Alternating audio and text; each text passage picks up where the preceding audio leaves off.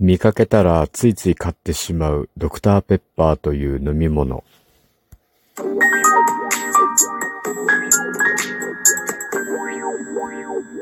ご機嫌いかがでしょうか？いつもリアクションなど応援本当にありがとうございます。64回目の配信です。今日も後日研究所から海運メンタルアドバイザーの占い師明恵がお送りいたします。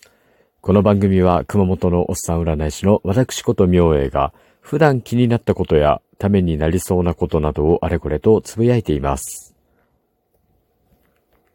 ドクターペッパーという飲み物をご存知でしょうか？飲んだことのある人はわかると思いますが、なかなか個性的なお味のする炭酸ドリンクです。原材料は、加糖ブドウ糖、ん？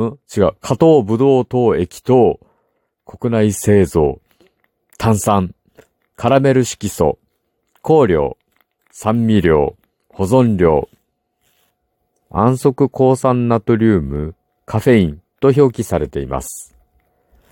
実は私はおよそ30年以上前に初めて飲んで以来、きちんと最後まで飲み干せたことっていうのがない飲み物なんですね。まあ、とにかく、あの、味が個性的すぎて、私の味覚との相性が めちゃくちゃ悪いんですよね。なんでこんな飲み物を売ろうと思ったのかなっていうぐらいちょっとね、すごいんですよね。うん。ただね、なんか店頭で見かけてしまうとね、なんか見た目が缶コーラみたいで、なんか美味しそうだなって思っちゃうんですよね。で、それで、あまり売ってあるところも少ないので、ついつい買ってしまうんですよね。やめときゃいいのに。でね、あの、僕の場合は、なんかその美味しくなさを再確認したくなるという形の、なんかね、変な中毒性があったりするんですよね、自分の中でね。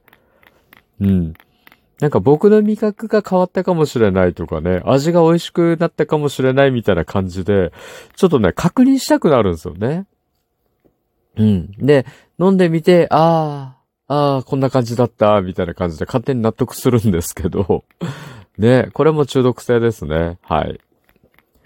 で、まあ、SNS にね、ちょっとね、買ったことを投稿してみるとね、なんかコメントが寄せられて、意外にファンが多かったですね。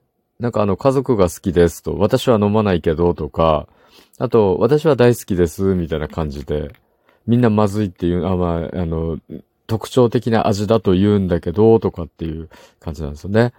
で、変わったコメントとかでは、なんか毒の味がするなんていうのもあったんですよね。まあなんか、この人毒飲んだことあるのかななんてちょっと疑問に思ったりもしたんですけど、まあそのくらい強烈な味なんですよね。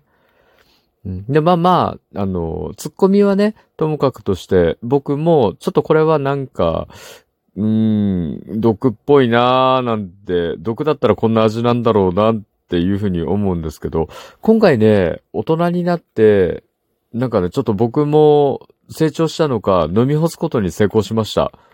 うん。で、なんで飲み干すことを成功したのかなって思ってちょっと考えたんですけど、あのね、理由は簡単でした。あの、このまず、まあ、まず、あ、いやいや、えっと、複雑な味の理由が分かったからなんですよね。あのー、缶の、缶に書いてあるドクターペッパーって書いてある商品名のロゴの下に20種類以上のフルーツフレーバーっていうコピーが書いてあるんですよね。昔はなかった気がするんですけど、まあね、とにかくこのコピーが入っただけで、なんか正体不明の味がする飲み物だったものが、ああ、20種類以上のフルーツフレーバーが入ってるっていう風な感じで、ちょっとね、理解できる美味しくなさに変わったんですよね。だから、僕の潜在意識がこの特徴的な味を受け入れたようですね。だから、なんかこう、飲み干せたんですよね。35年経って初めて。はい。なんか不思議な体験でしたね。まあ、ともあれ、好き嫌いがはっきり分かれる炭酸飲料のドクターペッパーなんですけど、まだ飲んだことがないなとか、なんか目にしたことがないなっていう人もいるかもしれません。まあね、一度試してみてもいいかもしれませんよ。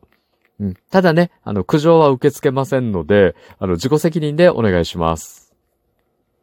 さて今日はドクターペッパーについてお話ししましたが、いかがだったでしょうか？お話しした内容があなたのお役に立てば嬉しいです。